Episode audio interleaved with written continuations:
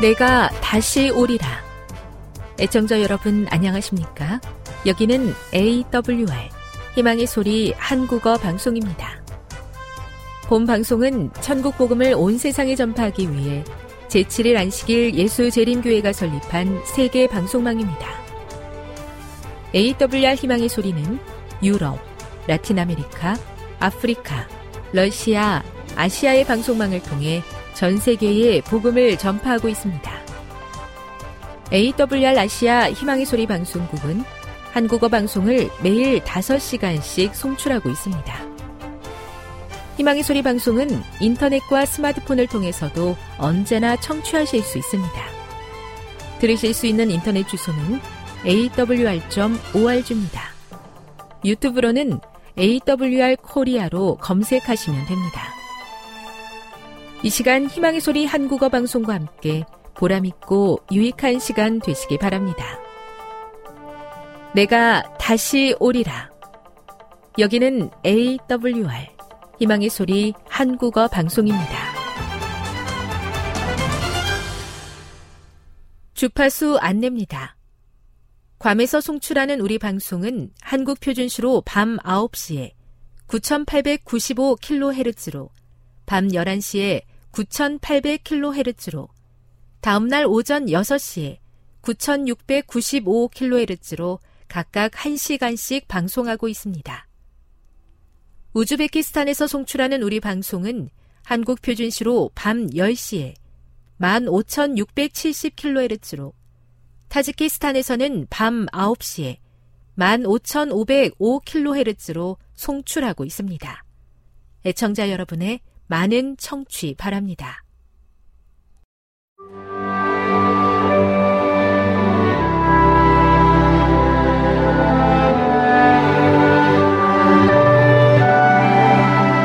읽어주는 교과 여섯째 날 6월 3일 금요일 더 깊은 연구를 위해 야곱이 씨름하고 고민하던 밤에 겪은 경험은 그리스도께서 재림하시기 직전에 하나님의 백성들이 겪어야 할 시련을 나타낸다. 악의 세력과의 마지막 투쟁에서 하나님의 백성들이 당할 경험도 이와 같을 것이다. 하나님께서는 그들의 믿음과 인내와 그들을 구원하시는 그분의 능력에 대한 그들의 확신을 시험하실 것이다. 사탄은 그들에게는 아무런 희망도 없으며 그들의 죄는 너무 커서 용서받을 수 없다는 생각을 일으켜 그들을 공포에 질리게 하려고 노력할 것이다. 그들은 자신들의 결점들을 뼈저리게 느낄 것이며 그들의 생애를 회고할 때에 그들의 희망은 꺼져갈 것이다. 그러나 야곱의 이야기는 죄에 빠졌다가 참으로 회개하고 하나님께 돌아오는 사람들을 그분께서 내어 쫓지 않으시리라는 보증이 된다. 야곱이 자기 자신의 힘으로 싸워 얻으려고 하다가 놓쳤던 그것을 얻게 된 것은 자기 자신을 하나님께 내맡기고 신뢰하는 신앙으로 말미암아서였다. 이 일을 통해 하나님께서는 당신의 은혜와 능력만이 그가 갈망하던 축복을 그에게 가져다 줄 수 있다는 사실을 당신의 종에게 가르치셨다. 말세에 사는 사람들에게도 이와 같을 것이다.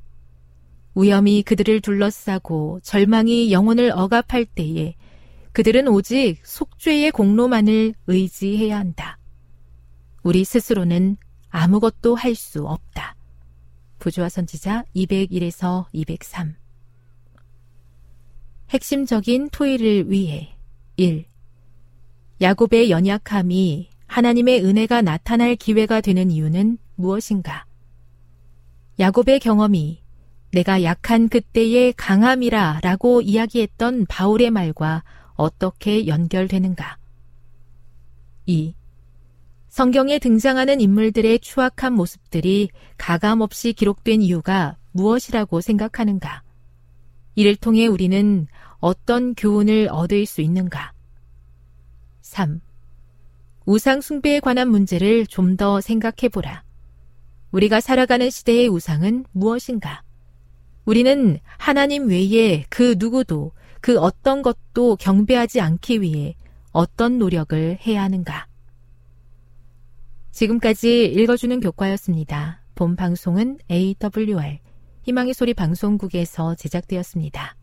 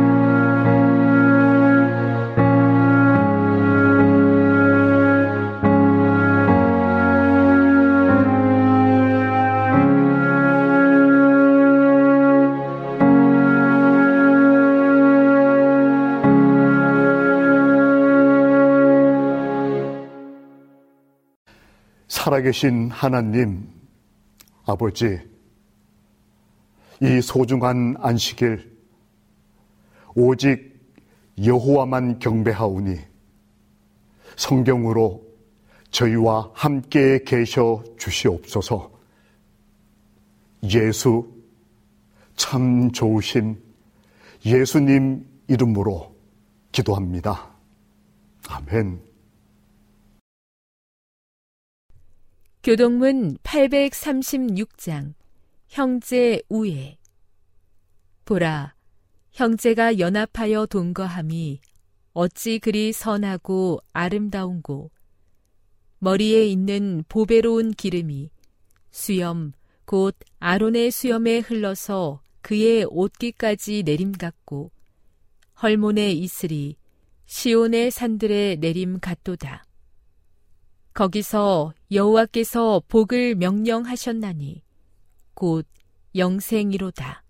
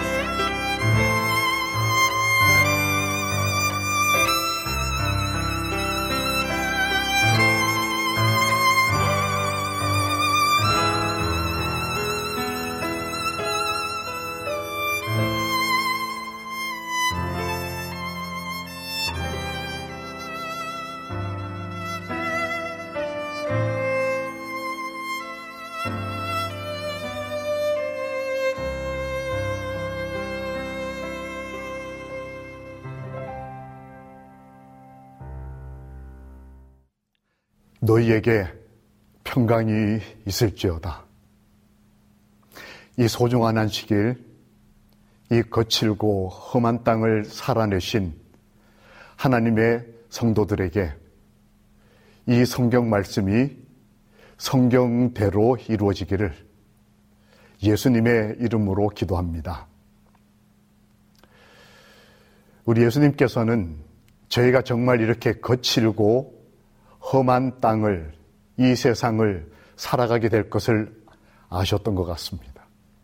또 충분히 이해하신 것 같습니다. 그래서 아마 부활하신 후에 저희와 저희 가족들에게 평강을 기도하신 것 아닐까요?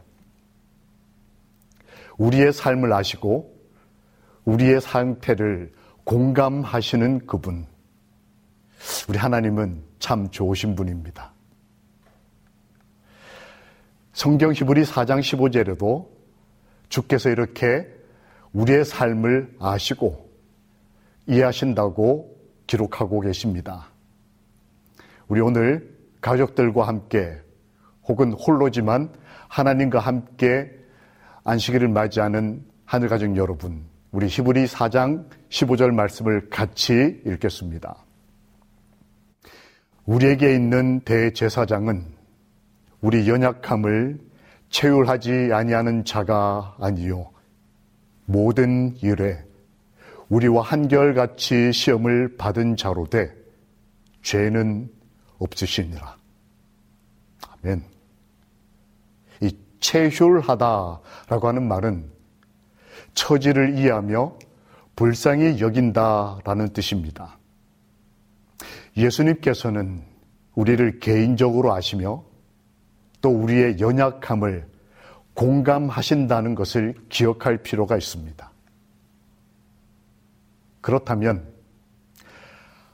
아버지께서 저희를 공감하고 이해하신다면 서로 교류하는 저희는 아버지를 어떻게 공감하고 이해하고 있을까요?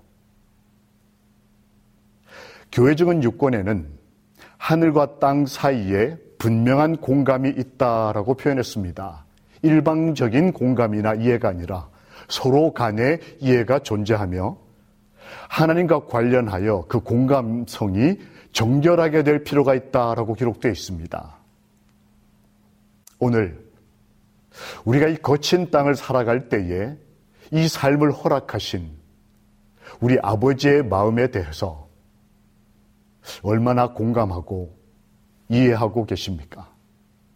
그 차이에 따라 감사와 기쁨이 있을 수도 있고 혹은 오해와 고통과 그리고 아픔이 남을 수도 있는 것입니다. 하늘 가족 여러분, 우리 하나님의 마음을 오늘 안식일 얼마나 내가 이해하고 공감하는지 한번 살펴보시겠습니까? 얼마 전 여러 사람의 주목을 끈 한 아버지가 계셨습니다. 기억하시죠? 24년 전에 잃어버린 아들, 그 아들을 찾아 매일처럼 50만 킬로를 달린 한 아버지의 사랑은 많은 아버지들의 마음에 공감을 일으켰습니다. 어느 아버지가 잃어버린 아들을 이렇게 찾아다니는 아버지의 마음을 이해 못할 수가 있겠습니까? 아, 참 감동적인, 공감되는 아버지의 모습이고 축하해 줄 만했습니다. 혹시 또 여러분 기억하십니까?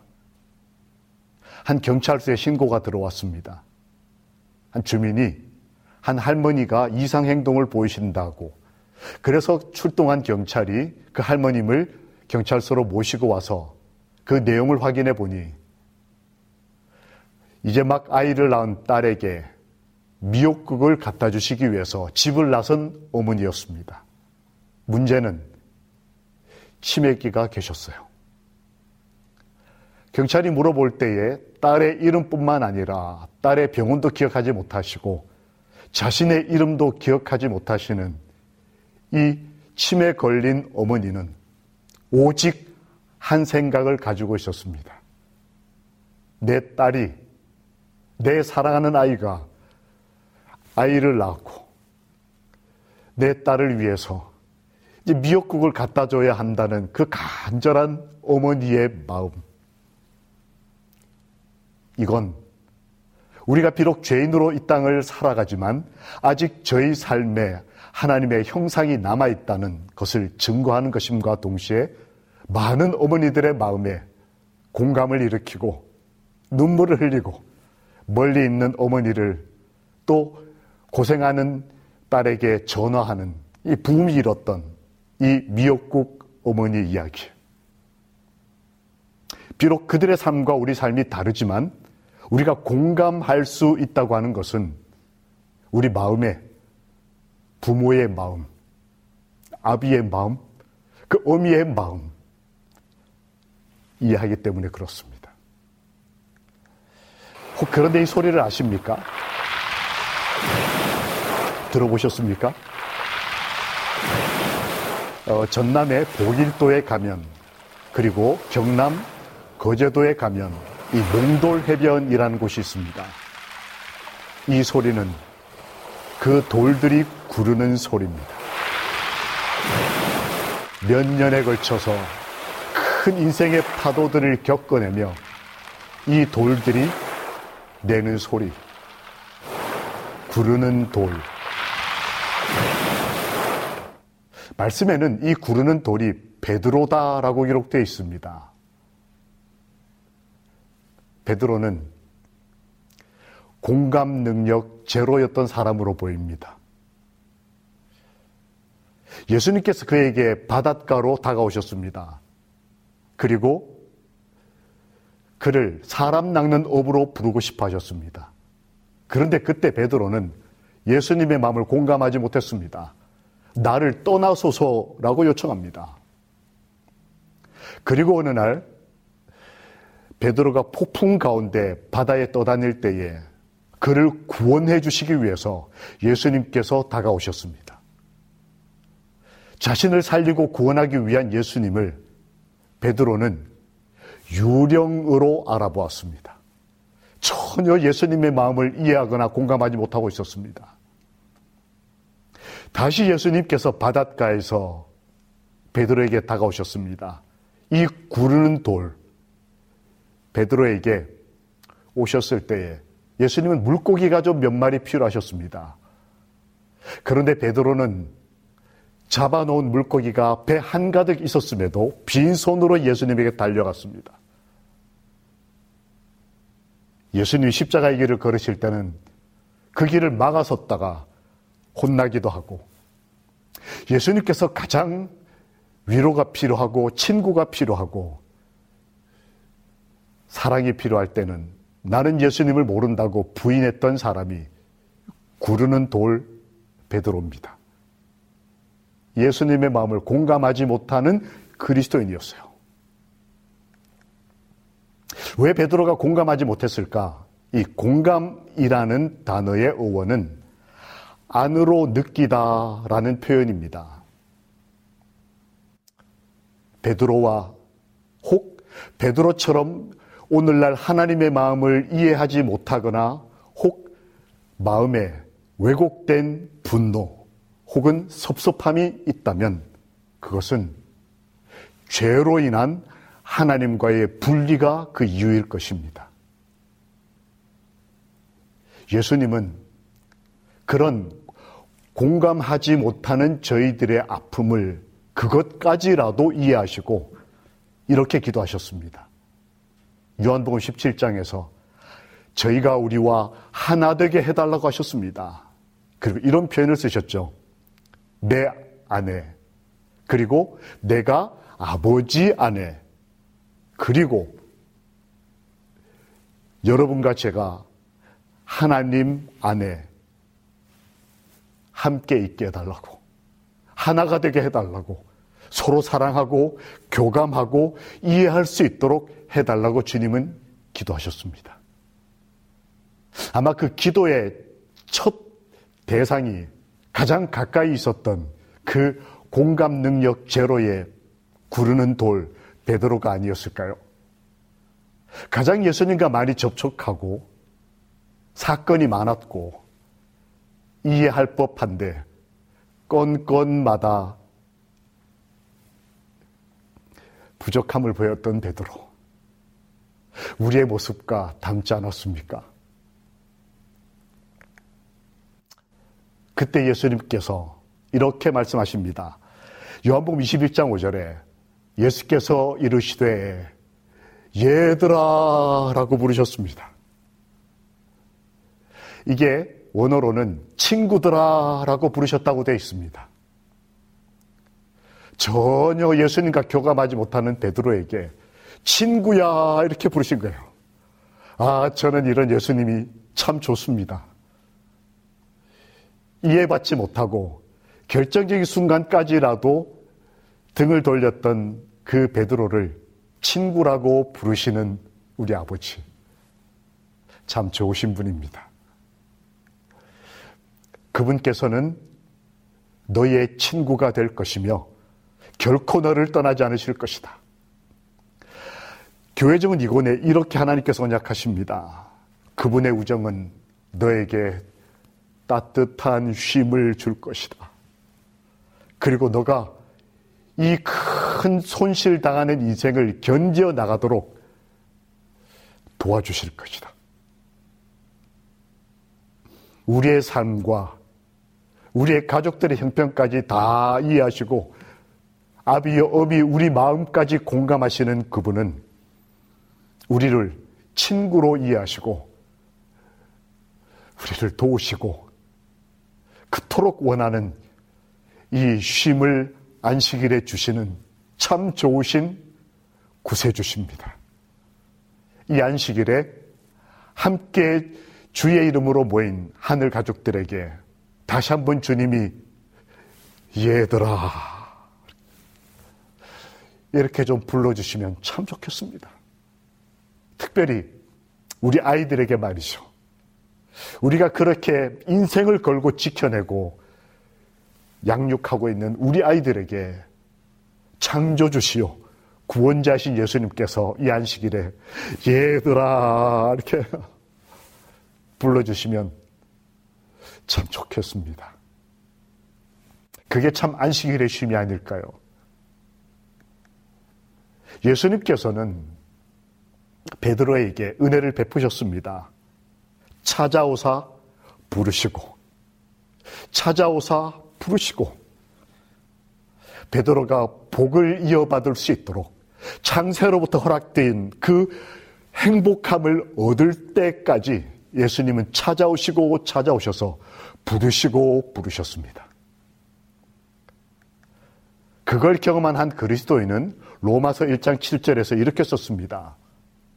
부르심을 받은 사람은 성도이다. 이렇게 썼습니다. 성도란 뭘 먹고 안 먹고 교회를 가고 안 가고 그런 의미도 있겠지만 하나님의 마음을 경험한 그리스도인이 말하기를 부르심을 받은 사람이다. 얘들아 이렇게 말. 그렇게 설명하면서 부연해서 이렇게 썼습니다. 부르심을 입은 자가 성도인데 그는 하나님에게 사랑하심을 입었다. 아, 성경이 진린 것이 분명합니다. 그의 경험 속에 나타난 하나님의 품성, 우리를 아시는, 우리의 삶을 공감하시는 그분이 말씀하시기를 유다서에 하나님 안에서 사랑을 얻은 자, 예수 그리스도를 위하여 지키심을 입은 자가 바로 성도이다. 하나님께서는 이 베드로에게 참된 믿음과 소망을 허락해 주셨습니다. 우리 삶에 허락하신 하나님의 이 귀한 모습이 바로 사랑이라는 이름으로 묘사됐습니다. 바다에 다시 오셨을 때 예수님께서 친구 베드로에게 이렇게 말씀하십니다. 시모나, 내가 나를 사랑하느냐? 이 갑작스럽고 이 당황스러운 남자들 간의 대화, 여러분 이게 공감되십니까? 왜 갑자기 예수님께서 사랑을 꺼내셨을까요? 인간이 가진 최상위 감각. 한 학자는 그것이 바로 사랑이다라고 표현했습니다. 그리고 공감할 수 있는 능력은 아플 때에 가장 많이 배운다고 어떤 분이 말씀하시더라고요. 즉, 베드로는 불과 얼마 전에 가장 깊은 고통을 경험했습니다. 사랑했던 그분을 모른다 한 그것이 너무나 마음이 아파서 밤새 통곡할 만큼 그 고통을 통해 그는 예수님이 어떤 마음이셨을지를 배웠던 걸로 보입니다. 그리고 우리 뇌 구조에는 거울 신경이라는 과정 혹은 부분이 있습니다. 내가 직접 경험해 보지 못해도 내가 그 사람의 혹은 내가 사랑하는 어떤 분의 경험을 보면서 같이 그 마음, 그 감정을 배우고 내가 마치 그것을 경험하는 것처럼 반응하는 것. 이것이 거울신경의 반응입니다. 베드로는 십자가를 받습니다. 그는 십자가를 경험하기 전이었지만 배신자로서 그 고통 속에 아버지의 마음을 이해한 사람으로 십자가를 바라보며 그의 삶에 아버지의 마음이 이해가 됩니다. 사랑하는 사람을 위해서 어떤 선택을 한 것이 어떤 마음이었는지. 시몬아, 내가 나를 사랑하느냐? 주님, 내가 주님을 사랑하는 줄 주께서 아시나이다. 이 대화는 인간이 서로 간에 공감할 수 있는 최상위 감정, 사랑이었습니다. 예수님께서는 어떤 행위나 어떤 종교적 활동을 통해 그의 삶을 회복시키신 것이 아니라 가장 필요했던 가장 근원적인 그리고 가장 최상위 그 사랑을 회복시켜 주시고 확인시켜 주심으로 이 베드로를 바로 세우셨습니다. 그래서 말씀에 이렇게 기록되어 있습니다. 십자가는 거룩한 우정, 곧 하나님의 우정의 상징이었다. 베드로는 그것을 보았기 때문에 예수님의 우정과 사랑을 기꺼이 이해했고 받아들였고 그래서 자신도 고백을 한 것이었습니다. 오늘 한식일 우리 아버지께서 여러분과 저에게 다시 한번 물으십니다. 너가 나를 사랑하느냐? 지난 일주일에 우리 삶이 고통스러웠다면, 삶을 버텨내느라 이 어깨에 짊어진 가족에 대한 책임이 무거우셨다면, 혹시 남몰래 눈물 흘리셨다면, 그것을 아시는, 공감하시는, 그래서 십자가에서 우리 삶을 책임져 주신 우리 아버지의 마음을 우리도 공감하고 이해함으로 주님, 저도 주님을 사랑합니다. 라고 이 안식일에 우리 고백해 봅시다. 아버지와 마음을 나눠보자는 겁니다.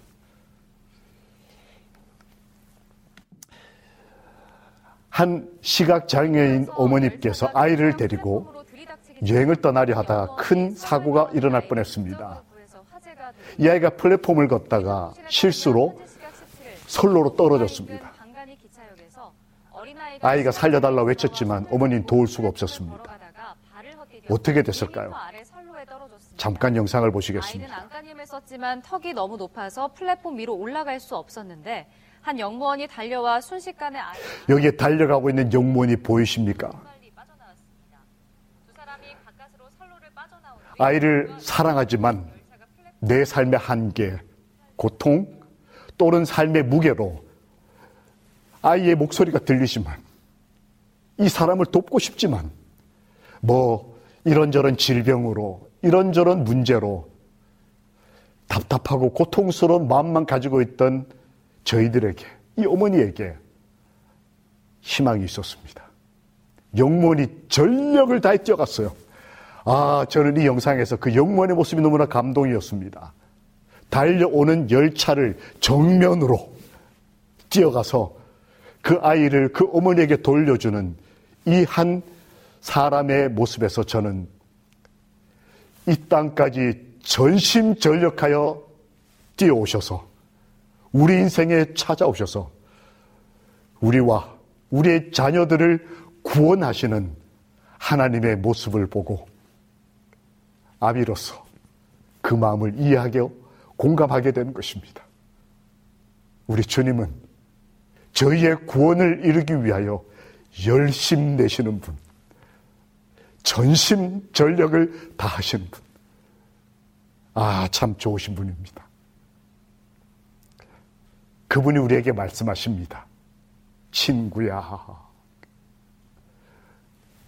우리와 우정을 나누고 사랑을 나누기를 기뻐하시는 우리의 친구 되시는 여호와를 이 안식일에 찬양합니다. 가면 하나님께서는 이 구르는 돌 같은 베드로에게 변화의 은혜도 주셨습니다. 생명과 경건에 속한 모든 것에 변화를 이룰 수 있도록 섭리하셨습니다. 그는 아버지의 마음을 이해하고 난 다음에, 공감하고 난 다음에 자신을 예수 그리스도의 사도다라고 얘기했습니다. 정확한 정체성에 대한 이해였습니다.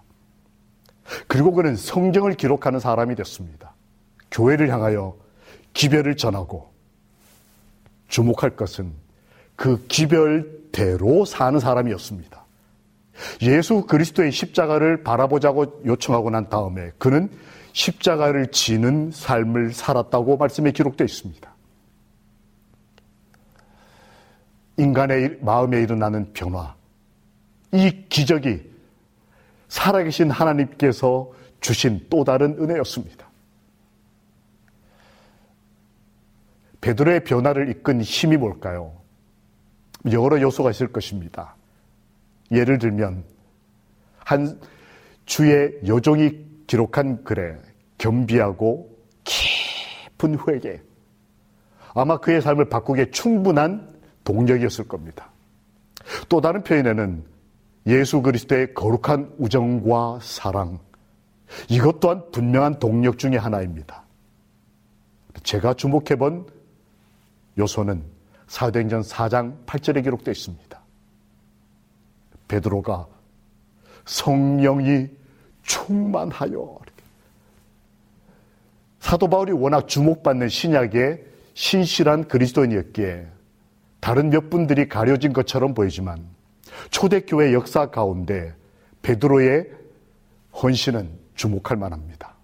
특별히 그의 헌신과 선교의 삶에 성령 하나님께서 역사하셨다는 기록은 요소 요소마다 순간마다 기록되어 있습니다. 그것을 경험하고 하나님의 마음을 완전히 공감하게 된 베드로는 그의 교회를 향한 설교, 베드로 전소와 후소에서 이렇게 설교합니다. 십자가를 바라보라. 사랑의 입맞춤으로. 야, 이거 남자가 표현하기에 참 어색한 표현임에도 불구하고 이 거친 바닷 사람을 살았던 베드로는 성령의 충만함으로 사랑을 넘어서 사랑의 입맞춤으로 서로 교제하고 행복하게 살자고 요청합니다. 말씀과 기도의 사람이 되자고 권하고 교회를 향한 신령한 집에 대한 사랑과 충성을 나타냅니다. 전도에 대한 열정을 권고하며 성령 하나님과 함께 예수의 재림을 기다리자고 권면합니다. 사실 베드로 전후서는 남은 자손인 제7일 안식일 예수 재림 교회를 향하신 하나님의 권고의 모든 주제들을 포함하고 있다고 해도 과언이 아닐 것입니다. 정체성으로부터 복음 전도와 예수님의 재림을 기다리는 재림 운동에 이르기까지 베드로는 아버지의 마음을 우리를 향하신 주님의 마음을 온전히 공감한 것입니다. 성령의 충만함으로. 그 중에 특별히 기다림이 있었습니다. 이 베드로 전후서에 특별한 표현들이 나옵니다. 예수 그리스도에 나타나실 때, 목자장이 나타나실 때, 주의 날, 하나님의 날, 새 하늘과 새 땅. 베드로는 친구가 보고 싶었던 것 같습니다. 그의 삶 전체를 바꿔주셨던 그 예수님의 사랑과 우정이 그리웠던 것 같아요. 그가 교회를 향한 설교에 구구절절히 주님을 기다리는 마음, 주님을 보고 싶은 마음, 재림을 기다리는 그 마음이 간절하게 표현되어 있습니다. 내가 속히 오리라고 하신 그 아버지의 마음과 공감된 친구가 아멘 주 예수의 옷이 없어서라고 외쳤던 것처럼 베드로도 그 기다림을 간절한 마음으로 권면하고 기도하고 있는 것입니다. 재림 성도 여러분, 우리도 이 안식일에 우리를 이해하시고 이때까지 살피고 사랑하셨던 우리를 공감하시고 섬기시는 그분의 마음에 들어가 우리도 그분의 마음을 공감하고 그분을 기다리고 만나기를 소망하는 재림을 소망하는 재림 성도들이 되시기를 이 안식일 예수 그리스도의 이름으로 기도합니다. 아멘. 저희 아버지에게 소포가 하나 도착했습니다.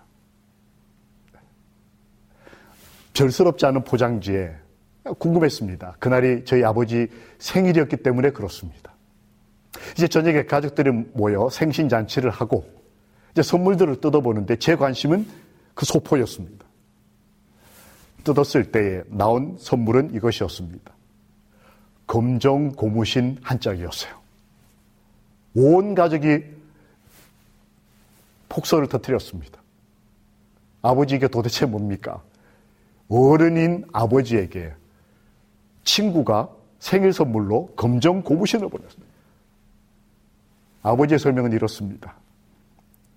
바닷가에서 크면서 그 가난했던 시절, 그러나 꿈과 그 영혼이 맑았던 시절, 친구와 함께 기도하고 하나님을 사랑하고 영혼을 구원하고 그때 그 순수했던 마음을 잃어버리지 말자는 그 친구의 선물은 아버지의 마음을 흔들었습니다.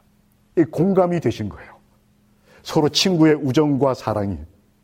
근데 저는 이해가 잘 안 됐습니다. 뭐, 그렇다 하더라도 검정 고무신이 뭘까? 근데 아버지가 그걸 신고 좋아하시더라고요. 수십 년이 지나고 난 다음에 제가 그때 아버지 나이가 됐습니다. 그리고 어느 날 한 교회에 예배 드리러 갔다가 그때 저희 아버지에게 검정 고무신을 선물한 아버지의 친구 그분을 만나게 됐습니다. 바로 이분입니다. 천세원 목사님이세요. 저희 아버지는 돌아가셨기 때문에 이 목사님께서 저를 보시더니 참 반가워하셨습니다. 어이, 친구 아들. 그리고 가까이 부르시고 안아주셨어요. 열심히 복음 전하라고.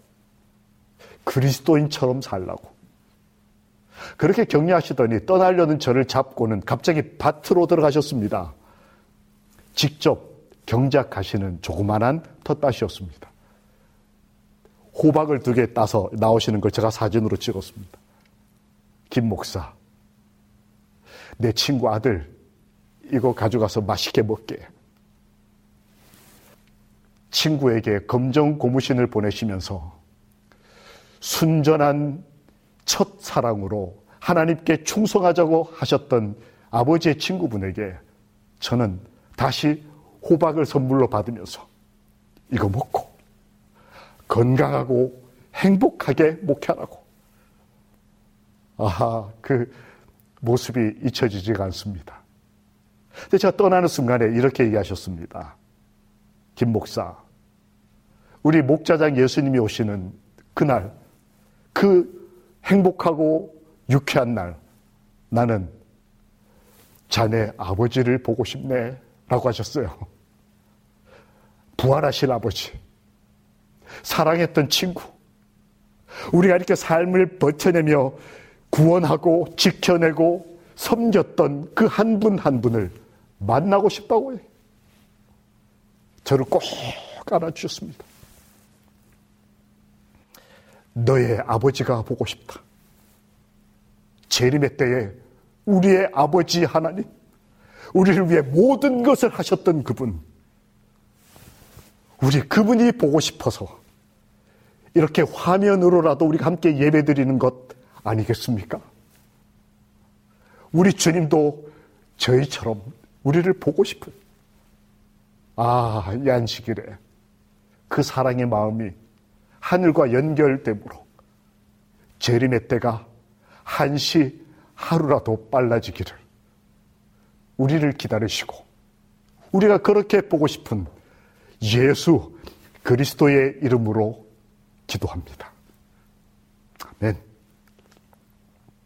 그러므로 베드로는 설교합니다. 그러므로 너희가 회개하고 돌이켜 너희 죄 없이 함을 받으라. 이같이 하면 유쾌하게 되는 날이 주 앞으로부터 이를 것이요.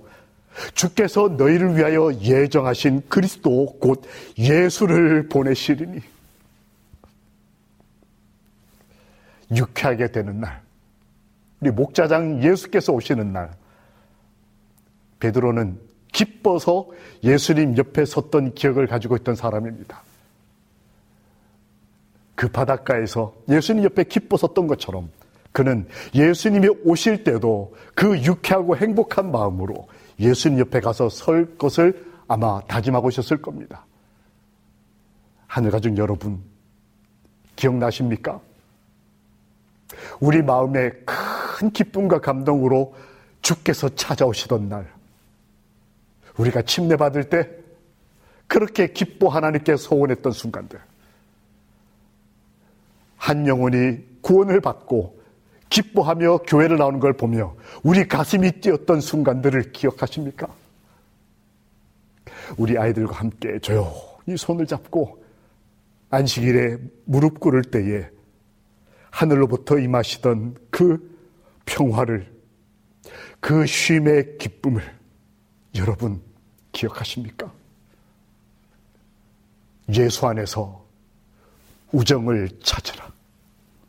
이 외롭고 거친 땅을 살아가지만 예수 안에서 우리의 친구 되시고 우리의 모든 것을 아시는 그분의 우정과 사랑 안에서 우리 삶의 희망과 사랑을 회복하고 우리도 그 마음으로 하나님과 공감하고 교감하며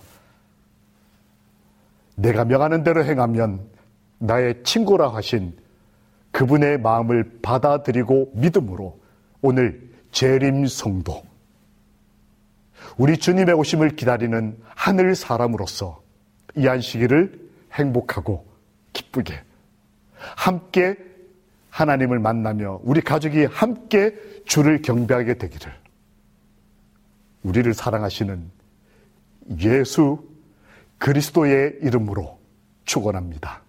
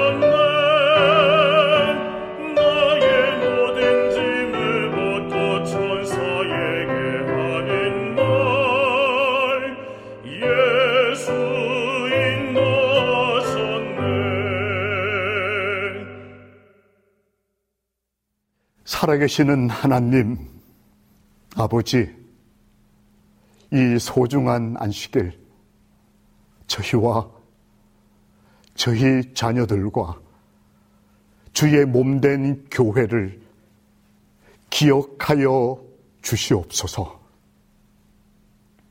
예수, 우리를 사랑하시고 구원해 주신 예수 그리스도의 이름으로 믿고 기도합니다. 아멘.